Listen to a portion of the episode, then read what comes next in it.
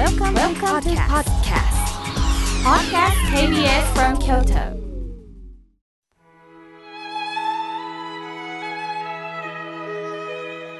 改めまして僧侶の河村明慶です今日の法話のテーマは暗い顔になぜなるのについてお話しいたします今日は4月1日エイプリールフールですまあ、罪のない嘘をついて良い日とされる日だそうです。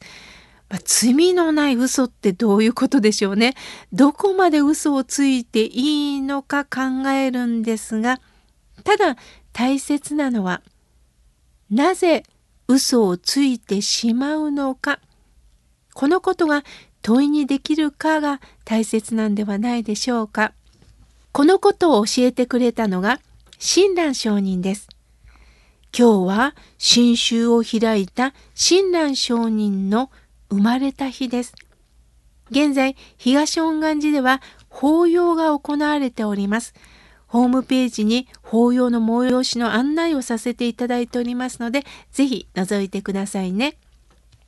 さて、まあ、親鸞上人、まあ、ここから親鸞さんと親しみを込めてお話しします。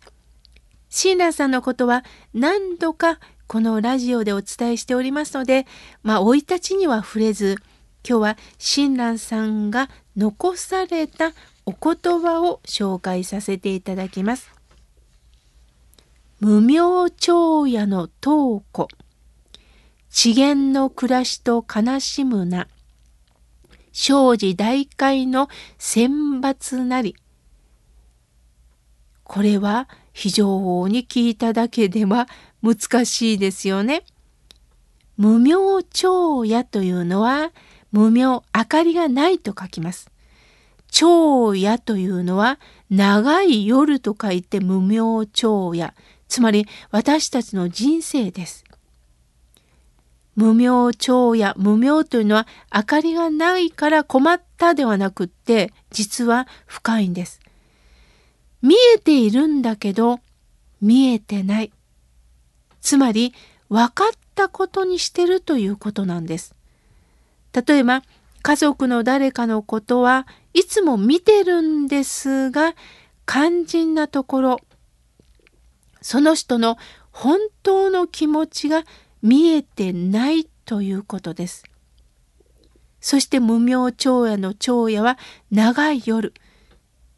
人生の中でももう長い長いトンネルを通ってるみたいなもので明かりがないと不安だらけですよね。そこに無名長夜の灯子、灯というのは灯火です。灯火が見えてきますよということです。この無名というのは非常に深い親鸞さんも何度も表現なさってるお言葉なんですが見えているようで見えてない家族の中でもこの子のことは夫妻のことは親のことは私が一番よく知ってるという方がおられます。本当に知ってるんでしょうか？私たちには自我の心があります。自我というのは自分を都合よく守る心のバリアみたいなものです。自我が強くなると本当のことが見えなくなるんです。メガネをかけていることを想像してください。見ているつもりでも例えばメガネのレンズが曇ってしまうと前が見えませんよね。私はメガネをかけてるんだと思ってもレンズが曇ってると本当のものが見えない。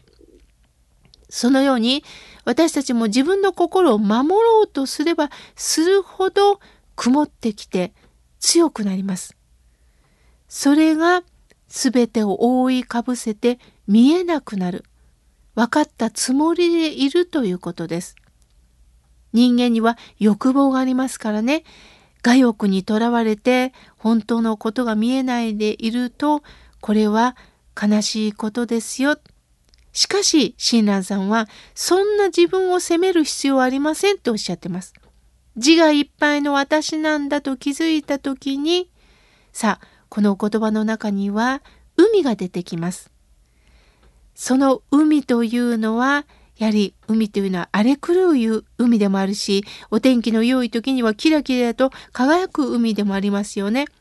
海は天候次第で変わっていくということです。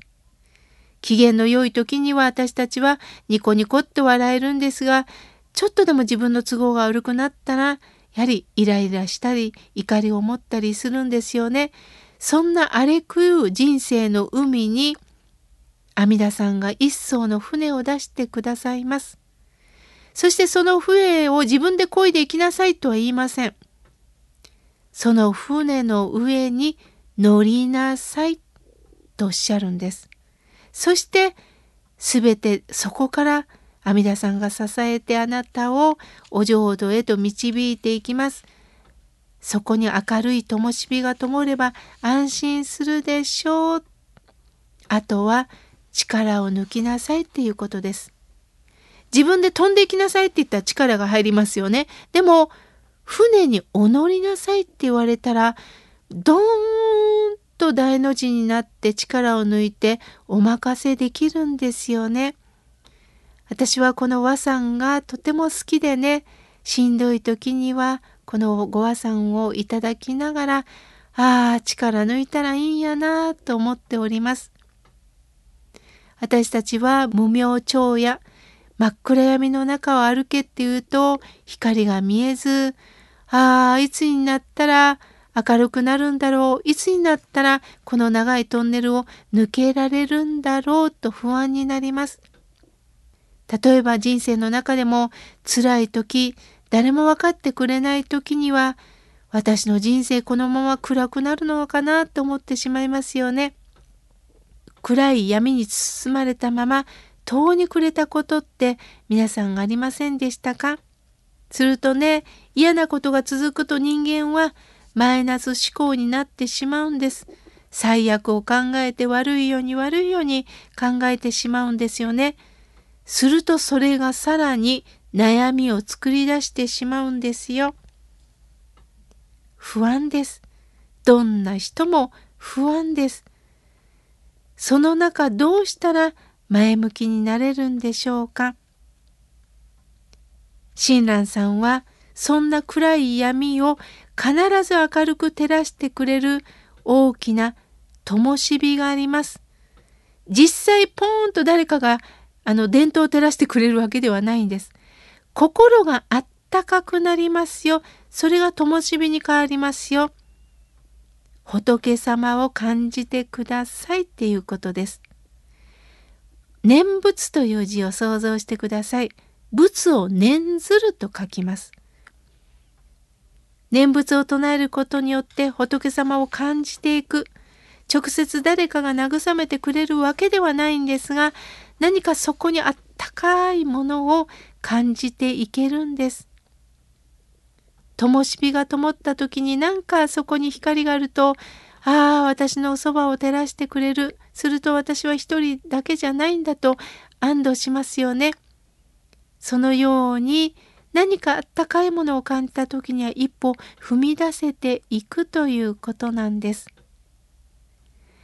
落ち込んでる時に例えば誰かがね「どうしたの？暗い顔して何かあったの?」って言ったりしますよね。自分が抱える悲しみや苦しみが顔や態度に出てしまうということです。人間というのは解決できないことを自分で解決しようとしできなかったことに対して落ち込んで自分は無力だ無力だとさらには自分を否定するんですよね。自分だけの考えには限界があります。そこに専門家がそれぞれの視野で見てくださった時例えば悩んだ時病気であったら医師に相談する勉強であれば先生に柔道剣道茶道とかいろんな踊りとか音楽とか楽器を演奏するにあたってもその先生に教えてくれることによってはっと気づかされますよね。生き方であったら宗教家に聞く。自分人の考えには限界があるということです。ですから暗くなったら自分一人で解決するんではなくって照らし出してくれる存在に会うということです。暗くなるのも自分、明るくなれるのも自分なんです。さて、今日はエイプリルフール。嘘をつかなければならない関係を作るんではなくって、嘘をつく必要もない関係を作りたいですよね。そんな関係があれば嘘をつく必要もなくなります。今日は暗い自分になるのはなぜについてお話しいたしました。